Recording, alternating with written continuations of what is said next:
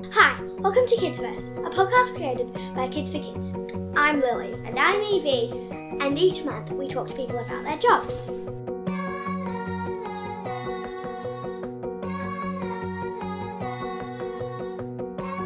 This week we're talking to Mick, a firefighter. Fact Organised firefighting began in ancient Rome while under the rule of Augustus. That was a long time ago, peeps.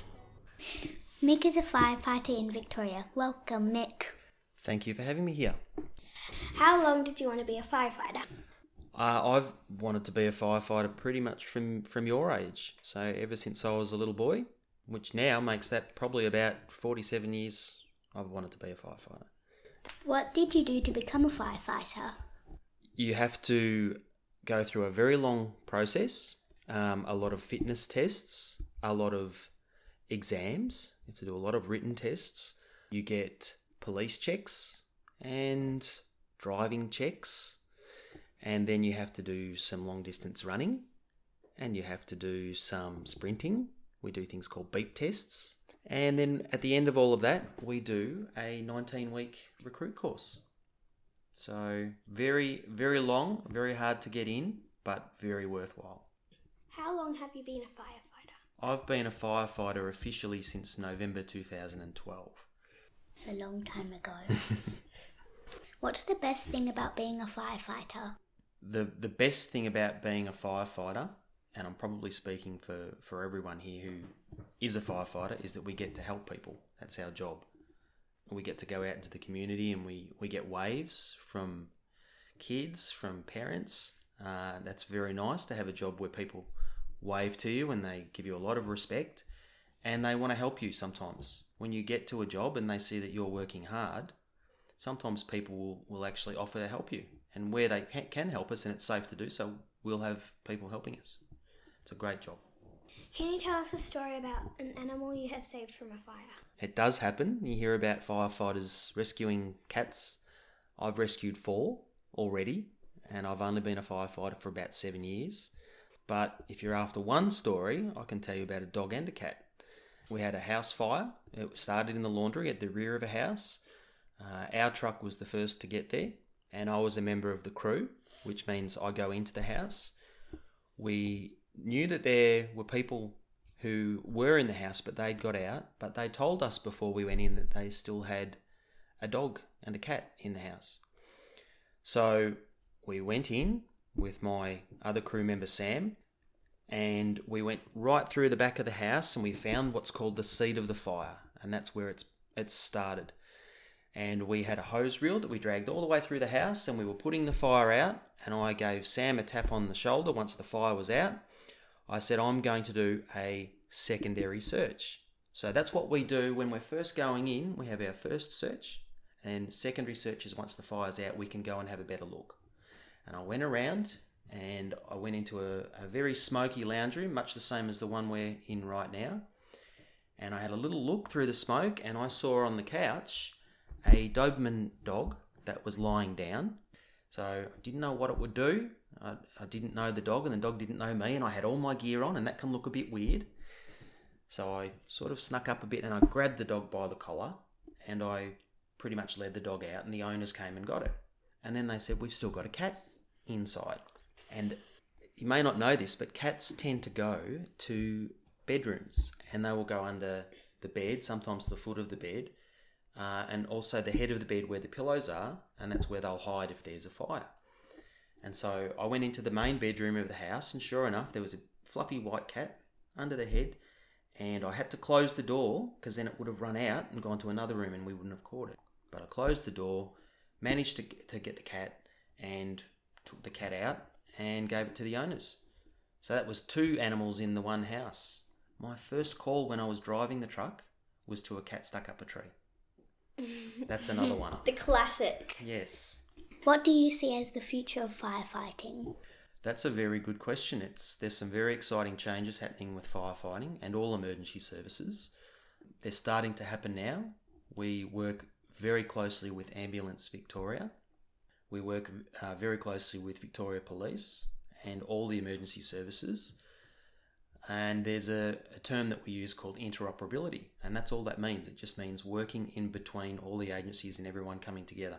So that's probably going to all melt together in the in the future, and also technology is really improving. We're going to have a lot more help inside our trucks when we're on the way to jobs, and that will tell us if people have evacuated, all those sorts of things, and give us good directions if there's road blockages, all that sort of thing. And we'll even have some things called drones, which will be helping us out. So they'll be flying around showing us from a top view where things are still hot, where we can go in and out, and they might even be fighting fires if it's uh, if it's really advanced technology, and that's happening in some parts of the world now. So that that'll probably come in the future for us here too. As a firefighter, do you do a lot of fundraising? Can you tell us about that? One of the things we love doing as firefighters is helping out the community, and fundraising is a big part of that. And that's something that I'm doing more and more of every year. It's very rewarding, and I get to help people. I get to save even more lives, not just with my job, but now in my spare time as well. So I do fundraising as a firefighter, and I'm I'm finding it very enjoyable. And it's just one of those benefits that you you get to do it. You're much more visible as a firefighter, and that means more people want to come on board and help you out with the causes that you're you're fighting for. And what website can people go to if they're interested in finding out more? At the moment, there's a, uh website for what's called the Melbourne Firefighter Stair Climb, and that is raising money for two organisations called Black Dog and Lifeline. Have you ever been to a school? And if you have, what happened? Yes, I have been to a school. I've been to a school for fire alarms going off and smoke alarms, uh, in which case we'll go in and we'll either put the fire out or investigate. And if it's not a fire, we'll reset the alarm and get it back into normal so that it's ready to go again if there is a fire again later on. But most of the time I go to schools these days, we do fire education classes and we do them for preps. There's all sorts of other classes as well that we can do. They're the main ones, they take up most of our time, and we'll go in, our whole crew goes in, the whole truck, and we'll talk about all the things you can do to keep yourself safe in a fire if it happens at your house, where you're supposed to go to if there is a fire, the number you have to call if there's a fire. Do you know what that is? Yeah. Do you want to? Zero, zero, zero. Well done. It's zero zero zero. And we'll actually talk about what it looks like when you see a firefighter coming into your house and to not be afraid because it can look a bit strange sometimes with all our helmet and everything on and we sound funny too. We'll, we'll, we'll just basically educate you guys and kids your age and a bit younger as well uh, so that they're ready and they can help out as well if there is a fire. If any kids are listening that are interested in being a firefighter, what is some advice you'd give them? I would say go for it. That's my first answer. But to actually get there, I would say listen at school, do your best at school, uh, play sport as well and keep fit and healthy. And hopefully, if you like challenges, then firefighting is for you. And it's a wonderful job. It's just great. You get to help people, you stay fit, and it's never boring.